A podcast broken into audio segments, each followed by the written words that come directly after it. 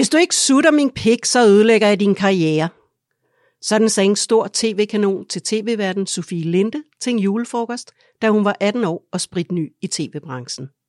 Sofie Linde fortalte om episoden i sin berømte tale ved Zulu Comedy Gala i 2020. Og det satte heldigvis gang i en lavine.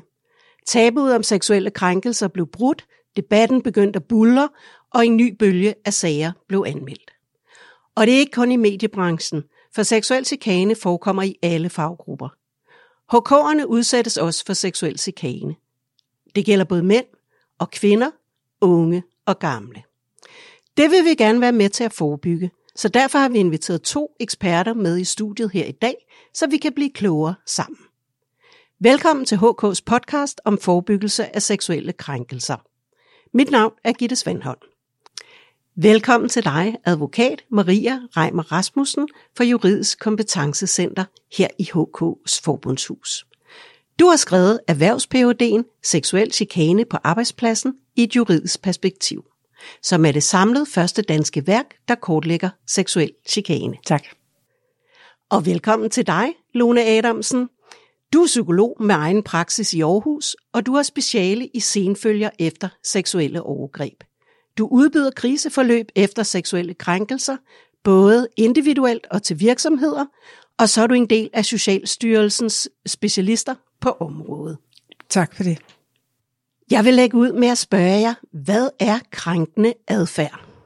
Ja, hvis jeg starter, øhm, så vil jeg få lyst til at tage fat i øh, ligebehandlingslovens paragrafer, fordi det er sådan set der, hvor vi har den mest præcise definition. Og der står i den, at det er øh, en hver form for uønsket verbal, ikke-verbal eller fysisk adfærd med seksuelle undertoner, med det formål eller den virkning at krænke en persons værdighed, navnlig ved at skabe et truende, fjendtligt og nedværdigende, ydmygende eller ubehageligt klima.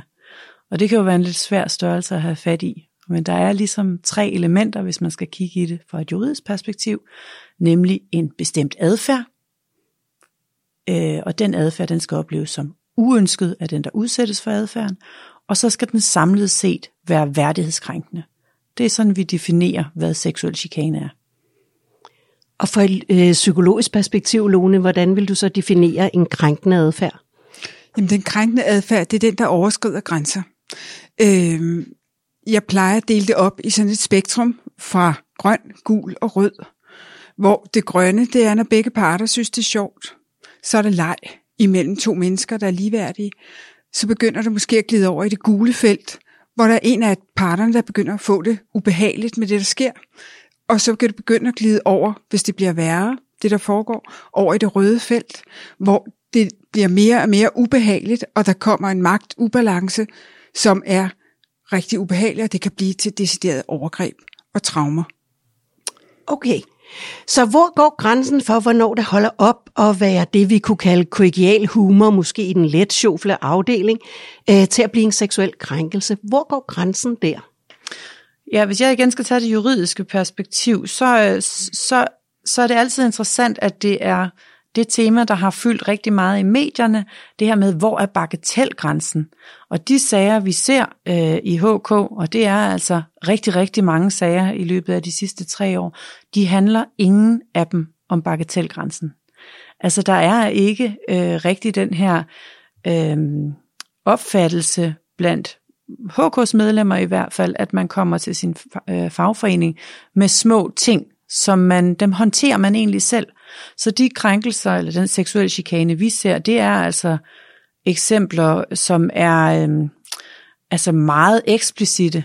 Øh, det er noget med, at man går igennem kantinen, og så øh, får man et klappe øh, bag eller at man øh, får, jeg har haft en sag, hvor der er betegnet to store peniser på garderobedøren, øh, der var en Lolita-dukke, der var puttet ind i garderobeskabet, som ligesom væltede ud i, i hovedet på den her kvinde.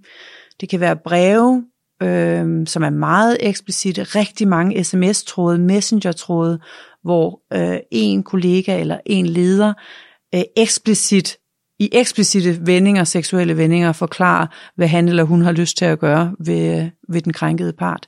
Så, så hele den der bagatelgrænse, synes jeg fylder meget i forhold til, hvor lidt den egentlig fylder i, øh, i mit liv som advokat i hvert fald. Men, øh, men når man så, hvis man så endelig skal kigge på det, så, så er det sådan, at der findes en bagatelgrænse. Fordi at, som jeg indledte med at sige, så er, skal, skal den her handling, der er uønsket, også være værdighedskrænkende. Og det er altså sådan en samfundsstandard.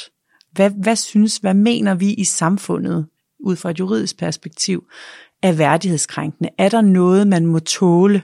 Og der er noget, man må tåle. For eksempel øh, findes der en enkelt dom, som, øh, hvor der er en direktør, der siger noget med, kunne det ikke være rart nu, hvor vi skal have nye uniformer, at øh, kvinderne så får sådan nogle lidt lovkorte uniformer.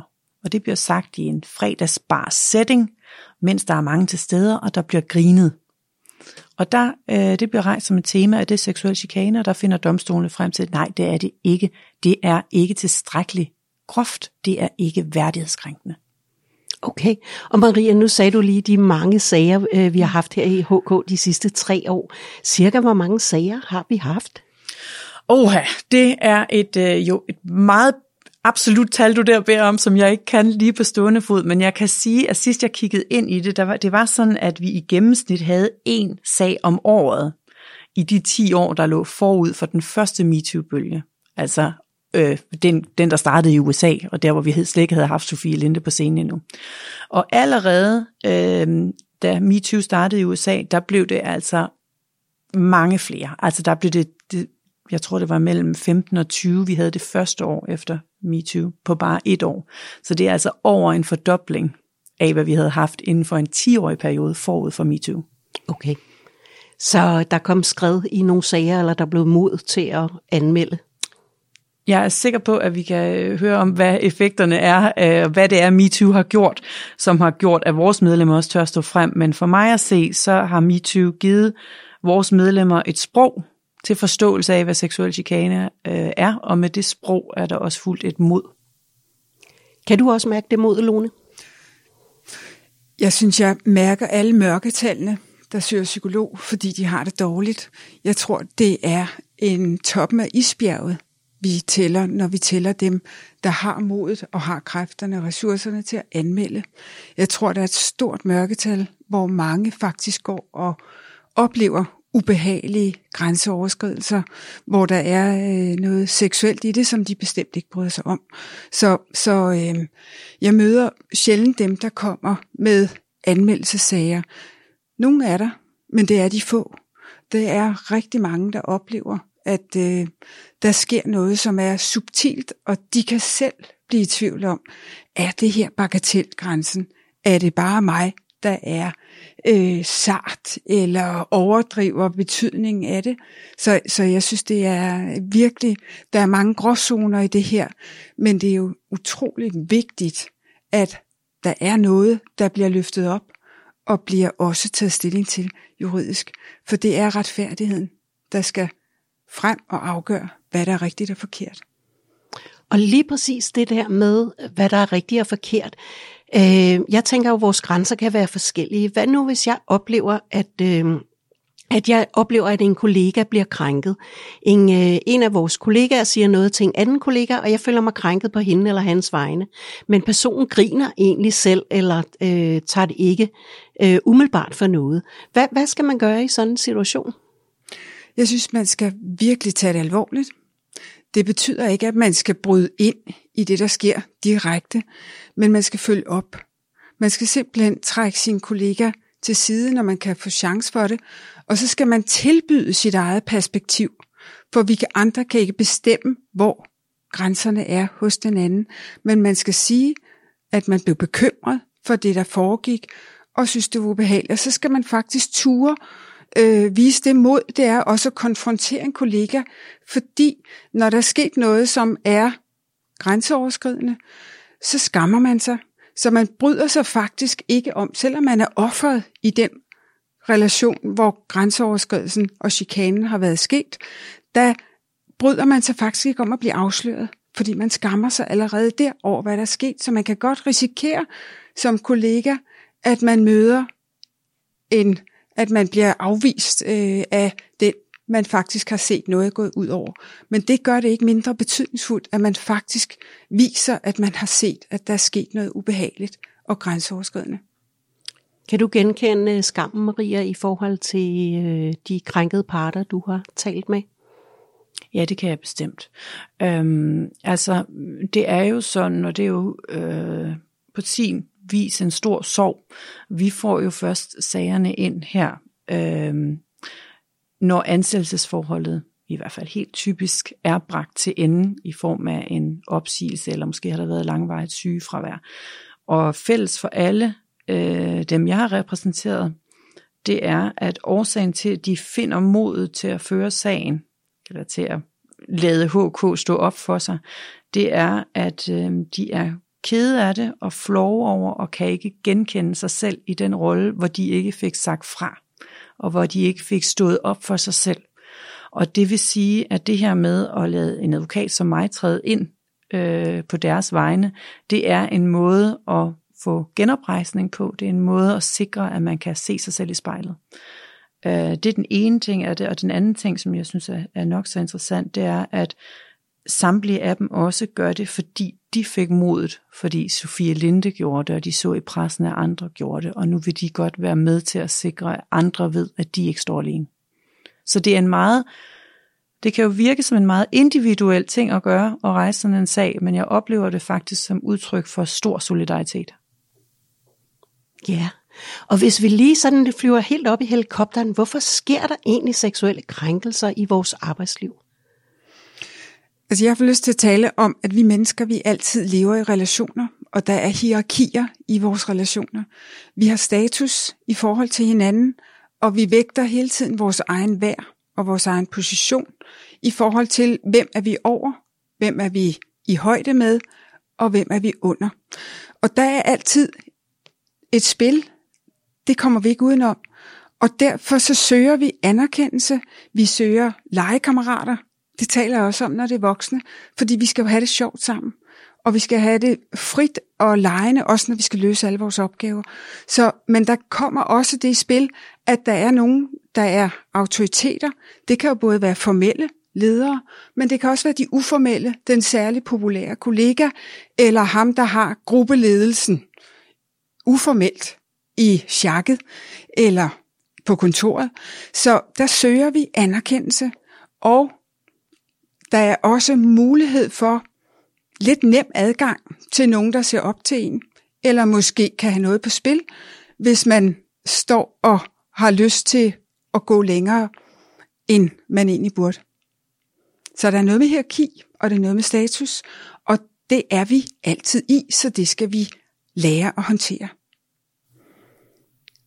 Okay, og hvad tænker du, Maria? Hvorfor sker de her seksuelle krænkelser i, i vores arbejdsliv? Altså, øh, vi, vi har vel en formodning om, at når vi går på arbejde, også når vi er derhjemme, men at vi opfører os ordentligt. Altså, øh, hvor, hvorfor sker det her? Uha, det er måske et forkert spørgsmål at, øh, at stille til, øh, til advokaten, fordi jeg ved jo ikke sådan de dybere øh, lag i den menneskelige psyke, der, der, øh, der gør, at vi når dertil, men jeg kan se, at det er jo ikke kun inden for seksuel chikane, det her opstår, det er jo også uden for den seksuelle sfære, altså mobning, chikane generelt, måder som øh, kolleger øh, positionerer sig over for hinanden på. Øhm, jeg tror, det jeg i hvert fald kan se som et fællestræk for de øh, kvinder, siger jeg, som jeg har repræsenteret, fordi jeg har faktisk kun repræsenteret en enkelt mand, der har været udsat for, for krænkelser, øh, det er, at det er en glidebane, øh, som det, det starter sjældent med en direkte eksplicit seksuel krænkelse. Det er ligesom noget, der udvikler sig på en måde, og øh, som er uheldig, og så får man ikke sagt fra første gang, og så tænker man, så kan man måske heller ikke sige fra anden gang, og så lige pludselig, så har det bare trillet der ud af på en måde som øh, sådan en snibboldeffekt, som, øh, som offeret ikke kunne håndtere, og som offeret, hvis vi skal øh, kalde kvinden eller manden, der har været udsat for de her krænkelser, for det, øh, det, det bliver en uhåndterlig størrelse. Øh, og så opstår der den uheldige situation, at ansvaret lige pludselig lander hos den, der er udsat for de seksuelle krænkelser. Og det er jo lidt mærkeligt, fordi ansvaret skal jo egentlig være hos den anden part. Altså den part, den arbejdsgiver, der skal sikre, at de her chikane øh, øh chikanøse miljøer opstår. Så et svar på, hvorfor det opstår, har jeg ikke, men jeg kan se, at tendensen er, at det er en eller anden form for uacceptabel adfærd, der så bevæger sig hen imod at blive seksuel chikane. Mm. Og som en sneboldeffekt, fordi der ikke bliver sat fra, sagt fra første gang. Ja. Maria, hvem, øh, hvem er det, der oplever seksuelle krænkelser? Ja, hvem er det ikke? Øhm, det er helt nye, friske, øh, unge mennesker, der kommer ud i deres første job på arbejdsmarkedet. Men det er også øh, kvinder og mænd sidst i deres arbejdsliv. Jeg har repræsenteret begge dele. Øh, det er ikke sådan, at, at, at man er, at man er øh, home safe, havde jeg nær sagt, for seksuelle krænkelser, hvis man er midt i 50'erne. Øh, jeg har repræsenteret en stribe kvinder midt i 50'erne, som altså har været udsat for det, som er eksplicit seksuel chikane. Så det har ikke noget med alder at gøre. Og hvad med køn?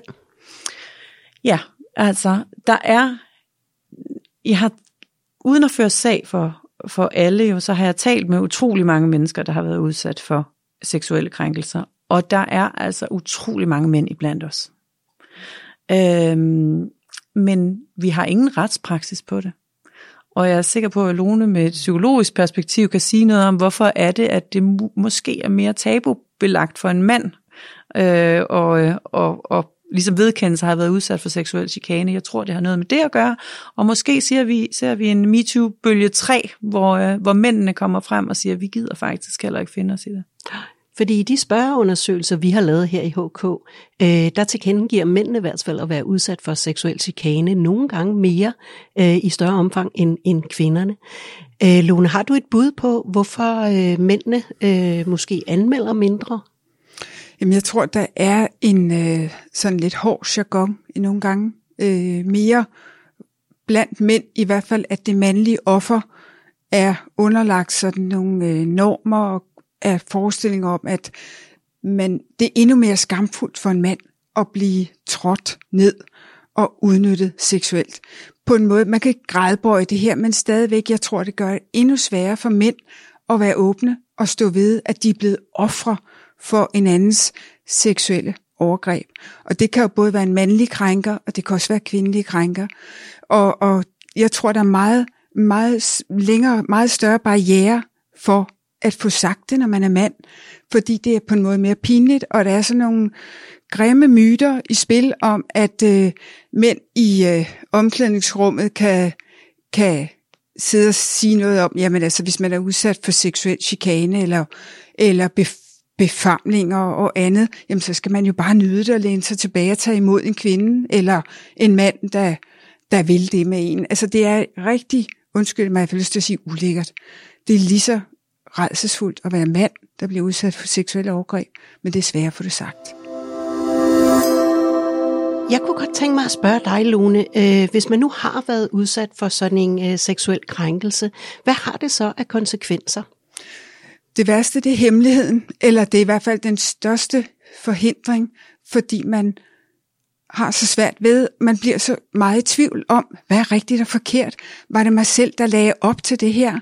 Eller var det, var, var det også det, jeg selv ville? Man bliver så meget i tvivl, og man skammer sig så meget, så man får lyst til, at det her det slet ikke har været sket.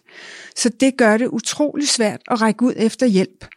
Man skammer sig, man føler skyld, man føler også, at ens krop, som måske har reageret seksuelt, for det gør vores biologiske, naturlige krop, den reagerer seksuelt, øh, når man bliver stimuleret.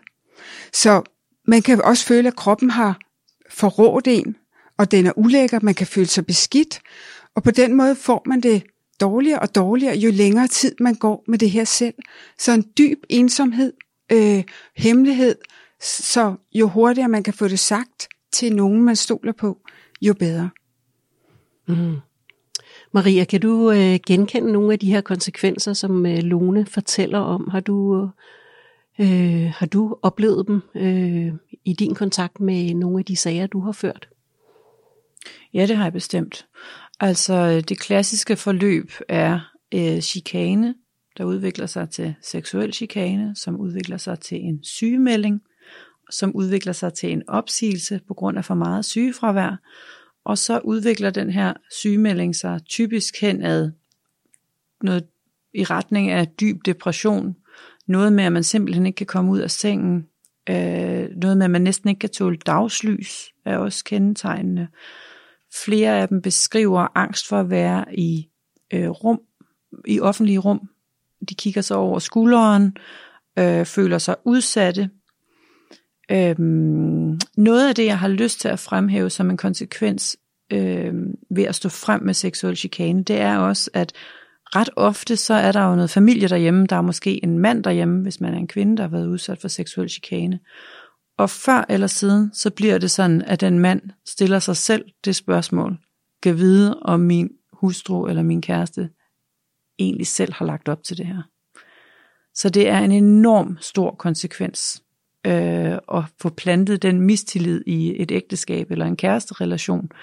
Og det øh, er, som jeg ser det, en af de primære årsager til, at det i hvert fald for kvinderne er utrolig svært at stå frem, fordi i forvejen har de selv den usikkerhed med sig selv, og så få spørgsmålet af den, de lever sammen med og, og elsker, det er utrolig hårdt. Det er en meget, meget voldsom konsekvens at skulle tage.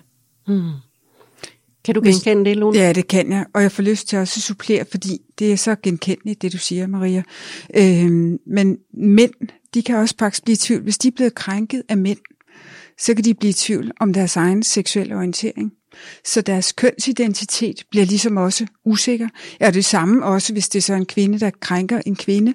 Man kan simpelthen blive grundlæggende øh, usikker og ødelagt og grave sig selv ned i en dyb depression og øh, få sværere og sværere ved at komme ud, fordi man har mistet tilliden til andre mennesker.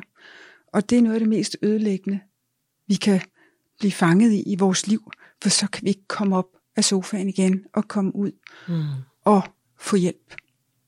Det lyder ret fundamentalt at miste tilliden til, til omverdenen i hvert fald. Lone, hvordan arbejder man med de her øh, konsekvenser? Jamen, man stoler altid på, at det her, det er rigtigt, det der er sket. Vi skal altid stole på, når vi arbejder psykologisk, at det er den subjektive fortælling og oplevelse, som er den, vi går ud fra. Øh, så vi, vi skal tale om det. Vi skal rammesætte det, sådan, så den ene nat ikke kommer til at ødelægge resten af det liv, man har levet, eller for, for, for ødelæggende konsekvenser i nutiden, netop hvis parforholdet ryger, eller familien begynder at sige, at man lyver, eller betvivler ens egen andel i det, der er sket. Men vi skal simpelthen have ordene på. Det at tale om det, og nogle gange kan det også gøres i grupper, hvor man kan fortælle og lytte til andre, sådan så man får en opbakning til at genvinde fodfæste og genvinde også troen på ens egen dømmekraft, og at man faktisk har oplevet det rigtige i den position. Fordi noget af det, man bliver udsat for, for lige at trække en tråd til noget af det, du spurgte om tidligere, øh, så er det sådan, at noget af det der, når en, når en krænker, hvad kan man sige, lader sig føre afsted og udnytter et andet menneske, så er der faktisk tab af empati. Når man, altså så har man mistet medfølelsen, man har gjort det andet menneske til en ting, som man kan bruge til at tilfredsstille sig selv seksuelt med. Og det er, det er derfor, man, hvad kan man sige, man har mødt, når man er offer, så møder man et menneske, der fuldstændig trumler en og fjerner ens værdighed. Et rigtig godt ord for det her. Man fjerner ens ret til at eksistere som et selvstændigt menneske, der har, der signalerer, uanset om det er med ord eller ej, hvad man vil være med til, og hvad man kan lide og ikke kan lide. Hmm. Så den grænse, man sætter, den bliver trumlet? Det gør den. Ja. ja. Lone, er det muligt at blive et helt menneske igen? Nu siger du at, at tale om det, sætte ord på det, øh, øh, enten individuelt eller i en individuel session, øh, med et kompetent menneske eller i grupper. Er det muligt at blive helt igen? Jamen, det skal vi jo altid kæmpe for. Altså, livet er jo ikke bare en dans på roser. Vi skal altid kunne leve med, at noget er sket. Vi bliver nødt til at have det med som en del af livshistorien, når der har sket noget, hvor der er noget, der øh, kæden er knækket for nogen, der har udnyttet en og misbrugt. Så ja, selvfølgelig kan man komme til at leve videre. Men man kommer jo ikke til at leve uden at det her er sket. Så på den måde, så synes jeg, man må sige, ja, man er blevet et menneske, der har fået en erfaring, som man helst ville have været fri for. Øh, men den kan man leve med, og leve et fuldstændig velfungerende liv, hvis man får den rette hjælp og støtte fra sine omgivelser. Det lyder godt. Og ud over sådan professionel samtale, øh, terapi, hvad, hvad kan så være vigtigt? Nu siger du hjælp ja. for, øh, for ja. ens liv. Hvem, hvem ja. kan ellers øh, have en afgørende forskel her? Forskning viser simpelthen, at social støtte er afgørende for, hvordan man kommer sig oven på seksuelle overgreb og krænkelser. Social støtte, og det vil sige netop det, at man bliver troet på, man bliver lyttet til, man bliver støttet, og man bliver hjulpet den dag, man våger at sige det højt. Så social støtte kan godt være for en kollega? Eller det kan en, det, lige ja. præcis. Det betyder ja. så meget, hvordan vi øh, behandler hinanden, og hvordan vi stiller os til rådighed, og viser empati, og tror på hinanden. Forbundsformand Anja C. Jensen har forebyggelse af seksuelle krænkelser som en af ens helt markante mærkesager. Velkommen til dig, Anja. Tak for det. HK har nul tolerance over for seksuelle krænkelser. Hvorfor er det nødvendigt? Jamen, det har vi øh, sådan overordnet set af tre grunde. Den første er, at man aldrig som medarbejder må være i tvivl om, at vi har din ryg. Vi er klar til at lytte, hvis du har en oplevelse af at have stået med en, øh, en eller anden form for overskridelse af dine grænser. Den anden er, at vi har nul tolerance, og siger nul tolerance er, at man aldrig skal have følelsen af at stå alene og tænke, ej, det her er for småt, eller var det ikke nu og ikke også mig, der var lidt for sart, eller måske misforstod jeg noget. Nej, du har haft en følelse af, at dine grænser er blevet overtrådt. Det skal du handle på, og så skal du være tryg ved, at du kan gå videre med det til din tillidsrepræsentant, din chef, en leder eller til din fagforening, i stedet for som i dag, hvor vi ser i undersøgelser, at langt de fleste desværre kun i gåseøjne, for det er jo også godt nok, taler med familie og venner. Man skal tale med nogen, der kan gøre noget ved det. Og så har vi frem for alt nul tolerance, fordi vi også gerne vil vise, at alle har en pligt til at sige fra, hvis de oplever krænkende adfærd, også når det ikke går ud over dem selv. Fordi ofte kan det være svært at være den, der bliver udsat for noget, og så også skulle have ansvar på sine skuldre for at gøre noget ved det. Men som kollega, som det, øh, man kan sige, en passiv jagttager, så kan det være lidt nemmere at gå til kollegaen, måske ikke i situationen, det er ikke sikkert, det kan lade sig gøre, men så gå til kollegaen bagefter og sige, jeg så lige det her, eller jeg hørte det her. Hvis det var mig, det var sket for, så ville jeg have følt sådan og sådan. Er der noget, jeg kan hjælpe dig med? Skal vi gøre noget sammen? Fordi man så sætter sine kollegaer i en situation, hvor de faktisk kan få hjælp og kan læne sig ind mod en. Og det er utrolig vigtigt i de her situationer. Og tænker du, at vi kan forebygge seksuelle krænkelser alene med en nul-tolerance? Uh, nej, det kan vi på ingen måde. Altså det er vigtigt, og altså, jeg har faktisk haft det lidt svært med det her ord med nul-tolerance, fordi jeg kan være bekymret for, at de små sager ikke kommer frem, fordi man kan, være, man kan være i tvivl om, hvad sker der med vedkommende, hvis jeg siger, jeg vil ikke have, at han tilbyder at køre mig hjem hver fredag, fordi det bliver lidt lummert i bilen. Bliver han så fyret mandag morgen, eller hvad er det, der sker? Så, så derfor er det vigtigt, at nul-tolerance er tydeligt, er, at ledelsen siger, det vil vi ikke have her. Men samtidig man også får sagt, hvad er det, der kommer til at ske, hvis jeg går til nogen? Man må også gerne komme og bare sige, jeg oplever det her helt lidt ubehageligt.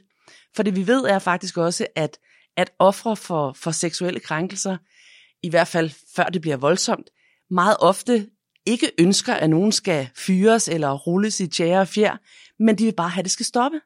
Og det kan man jo ligesom få afhjulpet ved, at man tør gå til nogen med de små ting. Fordi det starter alt sammen med de små. Der er ikke noget, der starter med en voldtægt i kopirummet. Mm.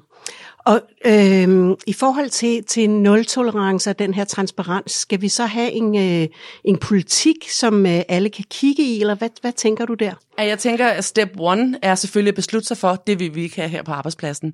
Og det, den automatiske følge af det er, at man får lavet nogle retningslinjer, man får lavet en politik imod seksuel chikane på sin arbejdsplads.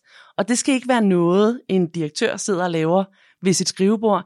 Det skal være noget, man laver i samarbejde med kollegaerne i arbejdsmiljøorganisationen eller samarbejdsorganisationen, hvad man nu har på sin arbejdsplads, hvor man fortæller om, hvad er det for nogle spilleregler, vi skal have her på vores arbejdsplads. Så kan man også bruge, hvis man har sådan nogle specifikke øh, situationer på sin arbejdsplads, eller risikoområder, eller hvad det kan være, så kan man også fortælle det ind. Fordi vi ved, øh, også fra nogle af vores øh, øh ældre sager om seksuel chikane, at mange af de her ofre, de vil bare ønske, at de et sted havde kunnet se, at det her er ikke okay. Altså, at det accepterer vi ikke her hos os. Man kan, særligt som helt ung medarbejder, og det er desværre de yngste, det ofte skal ud over det her, være lidt i tvivl om, når, er det bare sådan, det er på en arbejdsplads, eller og han er jo chefen, og i øvrigt øh, dobbelt så gammel som mig, så jeg må heller lige tige stille og lige acceptere, at det sådan er en del af lugten i bæreriet. Nej, det er det ikke. Du skal kunne gå på arbejde, være den du er, og være tryg. Mm. Og Anja, hvis du skulle øh, pege på en ting, ud over den her nul-tolerance, der kunne være vigtig for at forebygge seksuelle krænkelser, hvad kunne det så være? Jamen, så synes jeg, at, det, at, at politikken er et godt sted at starte. Mm-hmm. Altså, at man får lavet nogle retningslinjer om, hvordan øh, er vi over for hinanden her på arbejdspladsen. Og så er der i rigtig mange forskellige sammenhænge, blandt andet med øh, ved hjælp af arbejdstilsynet, har vi i de faglige organisationer sammen med arbejdsgiverne lavet nogle rigtig fine værktøjer, hvor man kan gå i dialog om det, man kan spille noget kortspil og få talt om, at vi har forskellige grænser alle sammen. Og det er faktisk både enormt oplysende, øh, nogle gange også lidt sjovt at få talt om, før der opstår en situation.